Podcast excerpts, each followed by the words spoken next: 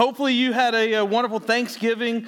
Uh, hopefully, you didn't have any lovely family drama go down. If you did, we'll pray about it later. But uh, Thanksgiving is obviously a holiday uh, centered on gratitude, centered on being thankful. But isn't it ironic that now the holiday that is centered on being, uh, uh, being grateful for what you have has been cut short by an unofficial holiday where you have to go out and get more stuff? And not only are you going out to get more things, more, more possessions, chances are it, tensions are high and you're ready to fight to get more things and more stuff. You sit there around the table and you're like, I'm grateful for my family, but I've got to go because I've got to get that flat screen. I'll be back in a little while. Uh, it's just really ironic that uh, Thanksgiving has been cut short by, uh, with millions of people going to stores and purchasing more things, uh, truth be told, that they don't really need. Now, this is the time, I'm going to be honest, I get really tempted to ask who went Black Friday shopping, but we're not going to do that this morning. Out of every bit of me that wants to, uh, uh, we're not going to do that this morning. But in all seriousness, with, gra- with Thanksgiving centering on gratitude, uh, gratitude is an important trait that we should have in our lives. And uh, have you ever noticed that whenever someone is ungrateful, it really sticks out? Whenever someone's ungrateful, uh, it, it, really sticks out. Now, I don't like to think that I'm a petty individual, but if I hold open a door and someone's walking in, like, th- thank you, right? How many of you, no, never mind. I, if I don't receive said thank you, I give them the you're welcome. And then it gets awkward, you know? You hold the door open and someone rushes in and they're just like, Oh, you're welcome. You know, I like to know that uh, as a man of the cloth, that I'm past that pettiness, but I'm, I'm, I'm not. or whenever you're at like a sporting event and, and, uh, and cars are everywhere, cars are packed, and you actually, I was at James Clemens High School a few weeks ago, and uh, I was leaving the parking lot. I, I didn't plan it out well because school had just let out. So so I, I, I stop and I, I, wave this like 16 year old kid to go. He said, Go ahead. So he pulls out like he does, doesn't wave, no big deal, not bitter. But then he stops in front of me and lets the entire next row of people, I'm talking about 25 cars deep out. I'm like, dude, you could have at least given me a thank you. You know what I'm saying? Like, uh, but I want to start off our time this morning by confessing something because now that Thanksgiving is over, we've kind of flipped the page and now it's Christmas time. Does anybody else's family in here, like, at least whenever you were growing up, get the tripod out with the massive VC, uh, VHS recorder and wait until it's going before you can come down the hallway to open up presents? Anyone, anyone like that? Did you guys ever watch those videos? We did. So, see, my dad, he would, uh, he would say, I'm talking about this massive thing, like he's broadcasting from CNN, uh, uh, so he could document what's happening for our Christmas. And uh, there were times like we wake up and he's like, get back in the bedroom. The camera's not set up yet. Now, as a child, you're waiting to go see, to, to go get presents, to go see what's, uh, what's in front of the tree, and you're really excited. And I don't know what it was other than the fact my dad only got out that uh, camera once a year, which took forever as a child. And, uh, and if your parents are doing that currently, uh, guys, I want to tell you this. They're going to wait until you're dating someone. And they're going to say, let's watch some home videos. Now, this happened to me whenever my wife and I were dating. We were in college, and uh, uh, my, I, I, believe my niece, uh, uh no, I'm sorry, my nephew was like, oh, yeah, let's watch some home videos. I want to see uh, videos of my dad whenever he was growing up. So my mother obliged, and she went and got the VHS tapes. None of them were labeled, by the way. So we have to kind of go through and figure out what's what. Um, and then we get to Christmas 1980 something. Little Brandon was excited about Christmas. And I'm opening up presents, and we've got VHS tape proof of what's happening because you see, they held on to this tape for embarrassment's sake. So, 1980 something, along with my, my older brother, my younger brother, we start tearing up gifts. And I, I, I was probably four, maybe five, I don't know. And uh, I opened up the worst gift known to a little child. Now, as a parent now, I know like the anxiety that kind of comes with it, where you're like, yeah, I, I'm kind of a Clark Griswold kind of type, so I like to go get presents and I like for people to like my presents. And then I open up this present, and it was the worst thing that I could have opened up. It was clothes. now, the evidence is there. Do you know how, like, whenever your parents are telling a story on you and you can deny, like, I don't know what you're talking about, you're losing it. And you can honestly kind of convince them that that's happening. Like, there was VHS proof, evidence in 480p resolution that you could barely make out what was happening. But little Brandon opens up this gift. He says, Oh man, who wants clothes? And if that wasn't bad enough, I got to see my four or five year old self pick up said clothes and chunk them across the room. you can tell which one's my daughter.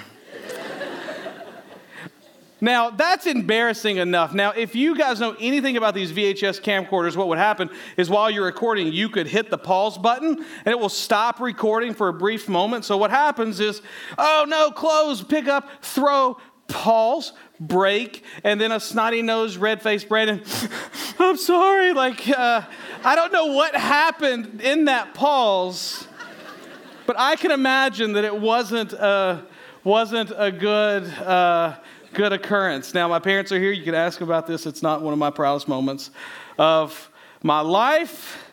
But there are times that we are just ungrateful for the things that we may have uh, or the things that occur in our life. And one of the things that I love about Thanksgiving week is it's there's not now there there is a little bit of travel involved for us, but there's a lot of a lot of just taking it easy, spending time with family.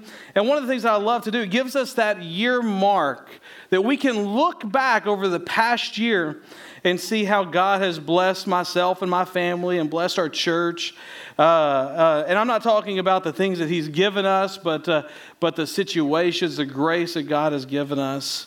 And uh, so this morning, as we dive in, fresh off of spending a week uh, dwelling on the things that we're thankful for, this morning we're going to look at a passage of Scripture in the book of Luke that uh, that, uh, that, that's going to give us a little bit of appreciation, a little bit of gratitude to the things of God. So if you have your Bibles, go to Luke chapter 7 is where, is where we're going to be at. Now, I'm going to be honest with you. Pastor John has, uh, whenever he sets up a series, he goes for it. So, so he said, hey, I want you to preach on Luke 7. I'm like, but we've been in First Timothy. So uh, so, so, so bear with me this morning. This is a little bit of a one off. Next week, we, we begin an Advent series, but uh, in Luke chapter 7, we obviously know that this, uh, that this book of Scripture is, uh, is, was written telling about the uh, earthly ministry of Christ. Uh, obviously, they're drawing, uh, during this time, Jesus is kind of drawing attention to himself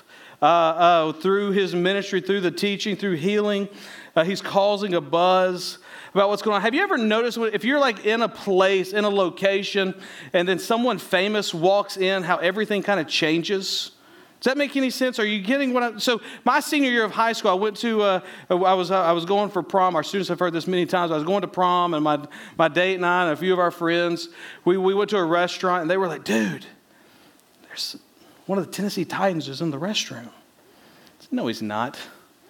So I walked into the restroom because, hey, how else are you going to find out, you know? And I mean, the restaurant was buzzing about this. This is kind of what's happened whenever Christ gets on the scene. What he is teaching is going against uh, what is being taught. There's a buzz regarding him.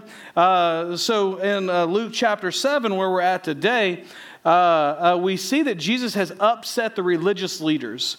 So the religious leaders who were teaching, who were, who were uh, uh, proclaiming the things of God, that were doing it in a, in a false manner or, or an inaccurate manner, he, uh, they, were, they were in the process of getting upset by Jesus. So, our passage that we're going to be at this morning, we see that uh, Jesus was invited to one of the Pharisees' homes, one of these religious leaders' homes. The Pharisee was named Simon, and uh, so that's where we are, Luke chapter 7, beginning in verse 36. It says, One of the Pharisees asked him to eat with him, and he went into the Pharisee's home and reclined at table. And behold, a woman of the city who was a sinner, when she learned that he was reclining at the table in the Pharisee's home, brought an alabaster flask of ointment. And, the standing, uh, and standing behind him at his feet, weeping, he began to, uh, she began to wet his feet with her tears and wiped them with, her hair, with the hair of her head and kissed his feet and anointed them uh, with the ointment. Verse 39 Now, when uh, the Pharisee who invited him saw this, he said to him, If this man were a prophet, he would have known who or what sort of woman uh, this is who is touching him, for she is a sinner. Verse 40 And Jesus answered him, saying, Simon, I have something to say to you. And he said, Say it, teacher. This is one of the first preach it that we see in Scripture. He says, Say it, teacher. And a certain money lender, a certain money lender who had two debtors, one owed him 500 denarii, the other owed, uh, and the other 50. When they could not pay, he canceled the debt of both. Now, which one of them love him more? So he's saying, he's, he's starting this, this, this story. He's giving them this story. He says, there's these two people who owe a debtor money. One owes, a, uh, one owes little, one owes a lot. If he forgives him, who's going to love him more? Simon answered, verse 43 Simon answered, The one, I suppose, for whom he canceled the larger debt. And he said to him, You have judged rightly. Verse 44 Then turning towards the woman, he said to Simon, Do you see this woman? I entered your house, you gave me no water for my feet, but she, but she has wet my feet with her tears and wiped them with her hair. You gave me no kiss, but from the time I came in, she has not ceased to kiss my feet. You did not anoint my head with oil, but she has anointed my feet with ointment. Therefore, I tell you, her sins, for which are many, are forgiven. He, uh, for she loved much. But he who is forgiven little loves little. Verse 48 And he said to her, Your sins are forgiven. And those who were at the table uh, with him began to say among themselves, Who is this? Who even forgives sins. And he said to the woman, Your faith has saved you. Go in peace. Before we dive into this, let's go to the Lord in prayer and ask that He bless the reading of His word. God, we love you and we thank you for the opportunity to be here this morning, and God, the opportunity to open up your word and just dive in to what it means for each and every one of us here today. God, as we dive into this, uh, into this passage, I pray that we would, uh, we would see the gratitude of this woman and God, that we would, uh, we would be encouraged through this passage. God, I pray that you would let the words of my mouth and the meditation of my heart be found acceptable in your sight, O Lord, my strength and my Redeemer. In Jesus' name we pray. Amen. So, as we dive into this specific passage, uh, it's important that we take a moment to look at a little bit of a background of what's happening. We are unaware of why Simon the Pharisee invited Jesus uh, to his home. There's, there's a few uh, theories, a few possibilities. One is perhaps he was curious about Jesus. So, so there's a chance that he has heard about Jesus going around teaching, healing. He's like, I just want to know more about this guy. So there's a chance he was just curious. Uh, uh he wanted. Uh, he wanted to, uh, to get to know Jesus. It was considered a reward to invite a traveling rabbi uh, uh, to a Sabbath meal. So maybe he just wanted to get to know him a little bit more. Another possibility is, uh, is that he did so with the purpose of a Habrim, which is a small study that is typically, this is, this is one, of, one of the first home groups that we see. You get what I'm saying? Like, like these people are gathering around a table, they're eating with one another with the sole purpose of religious study, regardless of what the purpose of inviting Jesus to his home. We see that Simon was obviously aggressive that was obviously aggressive in his demeanor over uh, whenever Jesus entered. And honestly, he was disrespectful. You see, Simon omitted, uh, omitted uh, a lot of just social uh, common courtesies that were typically offered whenever someone entered the home.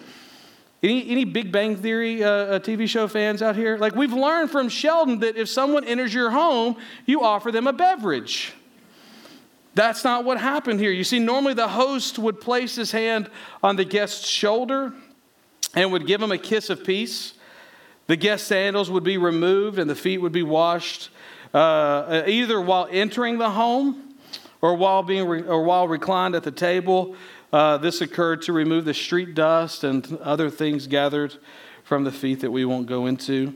Guests were also anointed with a touch of olive oil. So, so during these dinners, uh, during these formal dinners, uh, what would happen are, is that the uh, doors of the homes were, were left open. They were left open, and uh, which allowed invited townspeople to freely wander in to, uh, into the home. So that's how we see that not only was Jesus disrespected uh, uh, upon entering this home, we also see how this woman that this passage of Scripture was written about, uh, or, or, was written, uh, that's how we see that she made it into the home. She was able to just freely, people were able to just freely wander into the home and observe the conversation that was occurring. Could you imagine if that happened nowadays? If you're eating dinner just talking and then someone just walks in and just sits down, it's like, I just want to watch. Just, just go on. That's what happened at this point. So, with many onlookers, it's safe to say that the tension in this home was extremely high. You see, the failings of social protocol uh, was obvious to everyone in the room, everyone in the home. And once the murmurs began about the woman behind Jesus' feet, it was only a matter of time that something was going to go down. That may have happened this past week at Thanksgiving, that someone says something about something that you shouldn't talk about in front of family, and then it just gets awkward. It's about to happen. That's kind of what happened to this moment.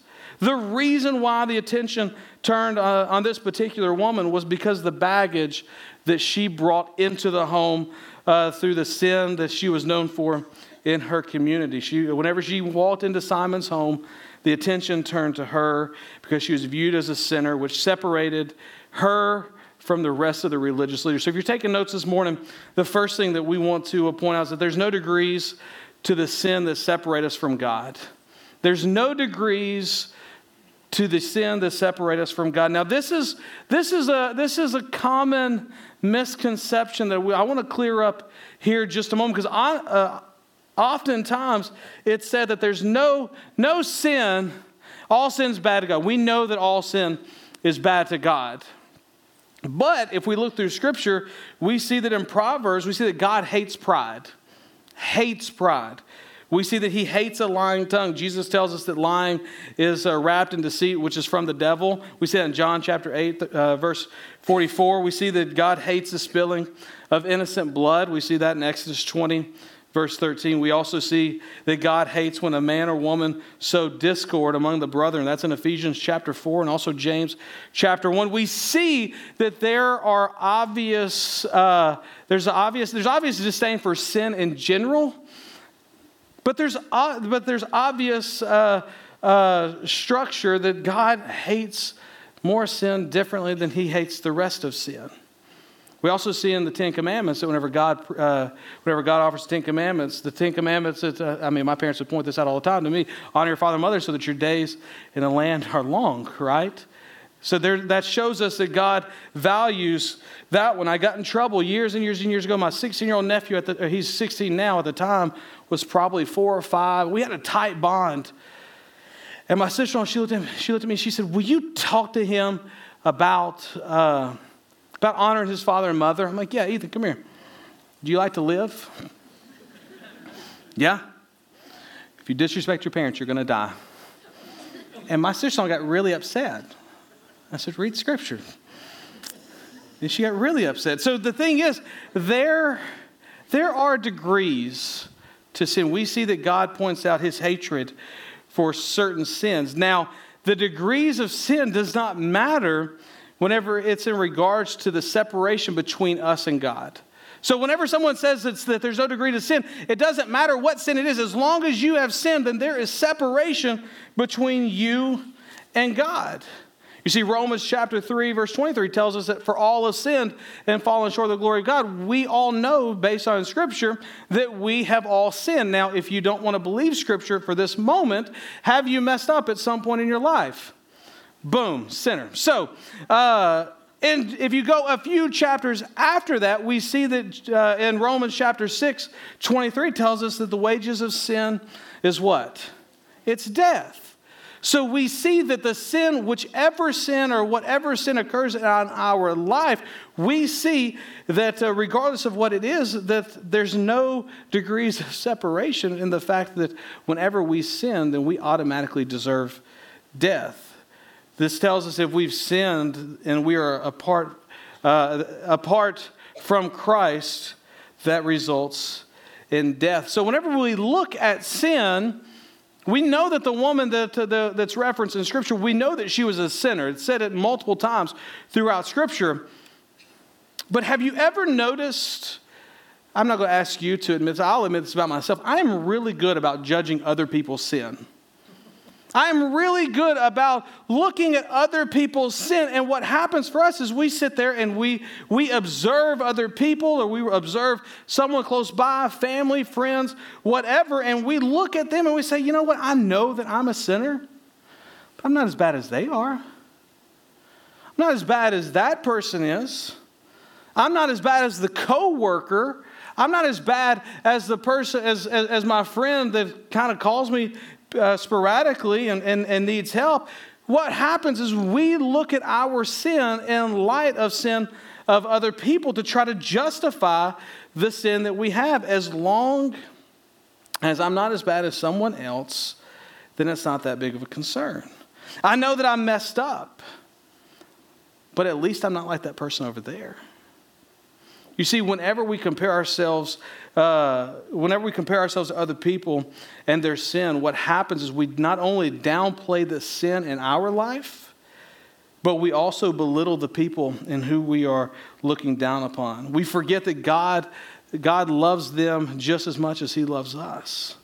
You see, not only have each of us uh, uh, has this played out on probably many of our own lives, we see that Simon the Pharisee is disgusted at the fact that this woman had entered his home. And after all, it is very apparent that the nature of which this woman had sinned seems to be very public. So there is no, I mean, I don't want to say there's no hidden sin, but I mean, scripture is referring to this woman as a sinner. It is known that she sinned. So whatever her sin uh, is, we know that the others in the home knew about it as well. And he was disgusted. His disgust makes him forget that she was valued too. You see, in this passage, we see two different responses uh, to, uh, to Jesus. We see the response of entitlement, and we see the response of gratitude. You see, Simon the Pharisee's response is one that was centered on, uh, on the entitlement to forgiveness. His entitlement, his entitlement centered on on the law and centered on working his way into pleasing God. For Simon, uh, it was all about doing good. It was all about being good. It was all about checking off the box in his relationship with God so that he could uh, so he could say, "It's okay. I've done this. I've done my quiet time. I try to be good." Uh, it's all centered on the law. You see, if Simon's approach to salvation was in fact possible, if there was a way to earn salvation for us by doing good works, by doing good things, by not yelling at someone at Thanksgiving, and by reading our Bible as much as we possibly can, if that were possible, then there would be no reason for Jesus to go to the cross. You see, one of the main problems with this entitlement mindset is entitlement robs us of joy.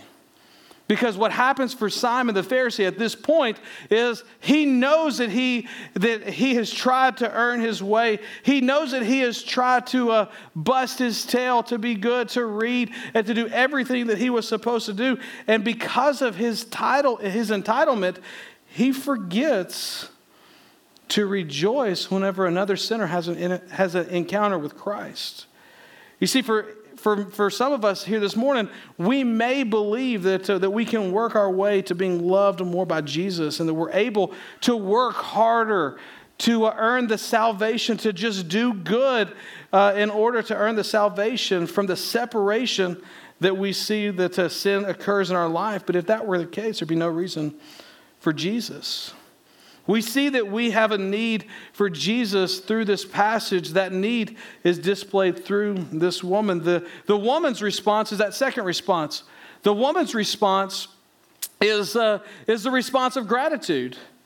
You see, there's a difference in sin whenever one has sinned, or I'm sorry, while there are differences in sin, whenever one has sinned, the exact same result occurs. Sin results in man being separated from God, and there's no, no need to attempt to justify sin with the sin of others. God does not care about your sin. God does not compare your sin to others. God compares your sin against the perfection that He expects. So, whenever this woman had an encounter with Christ, rather than thinking that she deserved forgiveness, she was just grateful to be in His presence. The second thing we see is the magnitude of her forgiveness results in gratitude. The reason why this particular woman shows us the second response, a response of gratitude, is because of the amount of the forgiveness that she's received.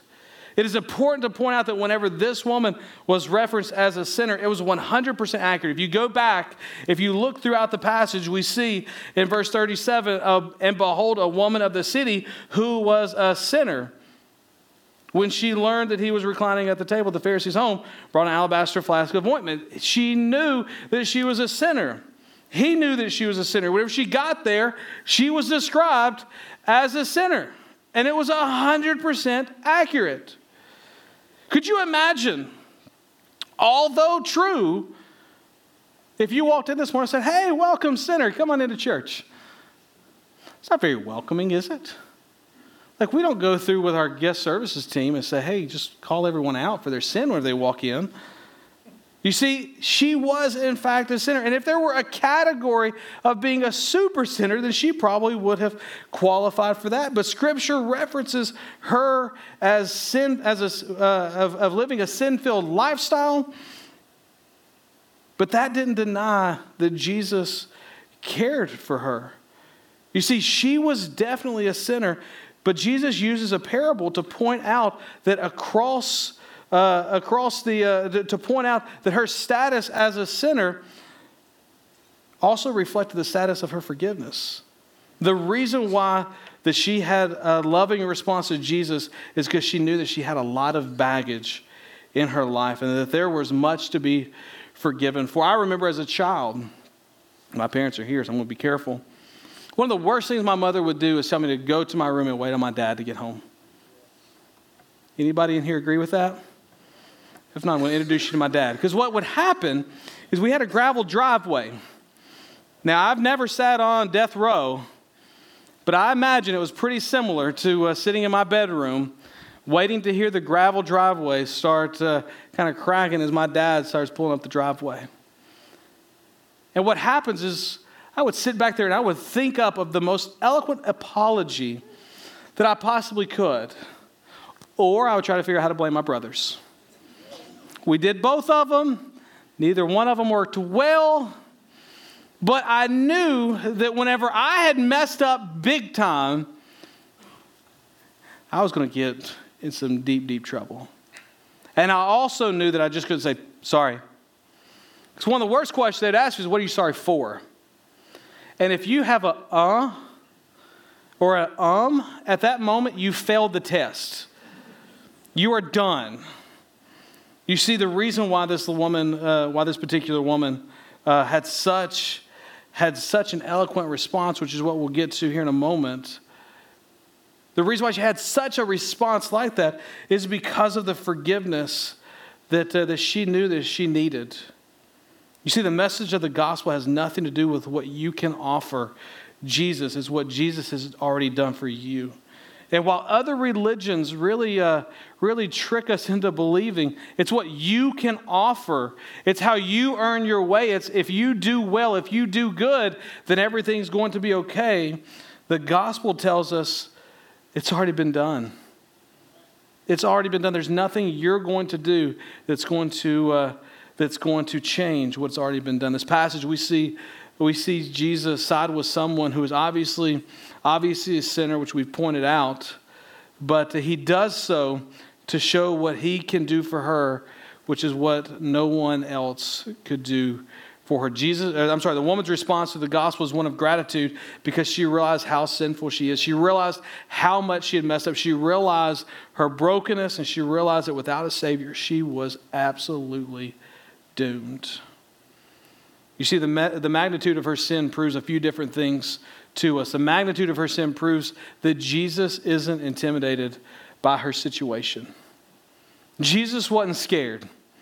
Jesus, Jesus, uh, Jesus knew that, uh, that, uh, that she had not sinned so much that he said, Listen, I'm sorry, I can't help. This passage proves us uh, the magnitude of her sin, shows us that Jesus' power is unlimited. Could you imagine if this passage told us that she had sinned too much that Jesus couldn't touch it?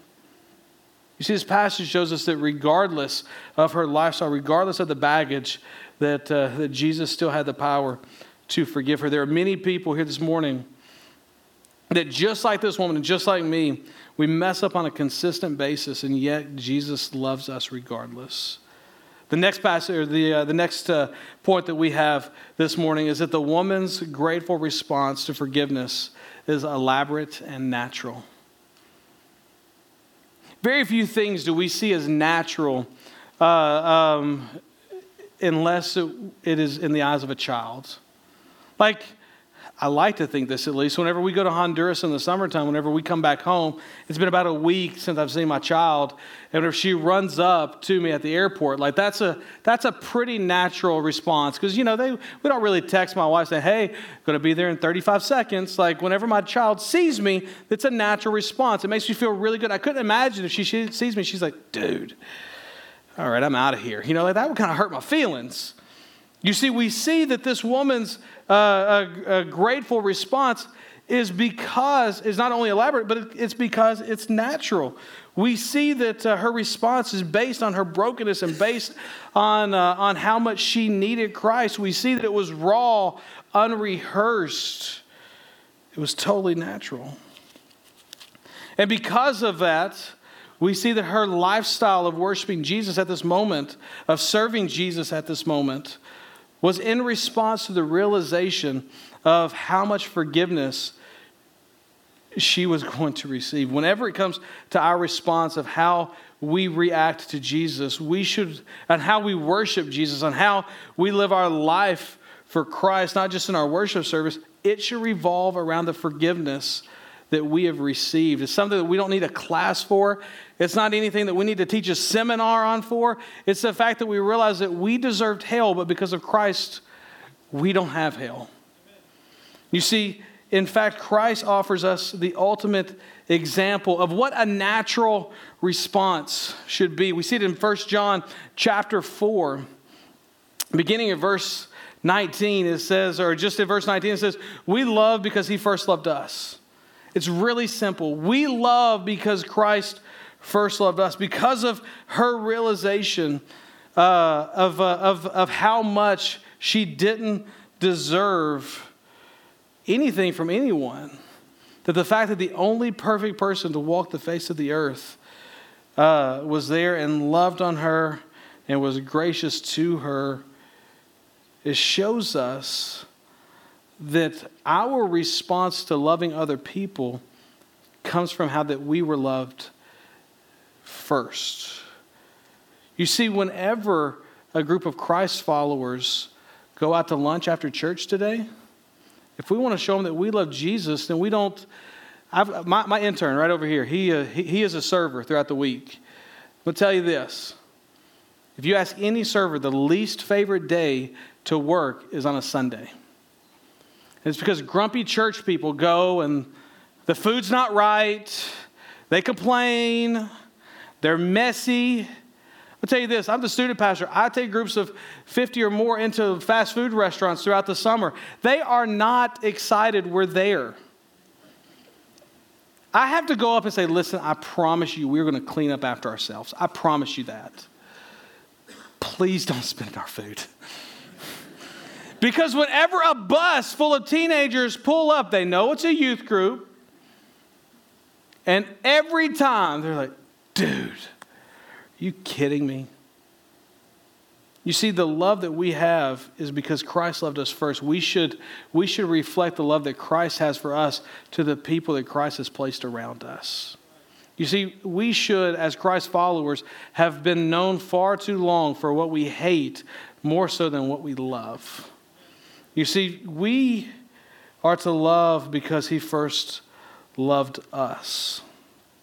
This woman did not deserve what she got, but she did or she received it because Christ loved her. The last thing as we close this morning is that the gospel offers contentment which results in gratitude.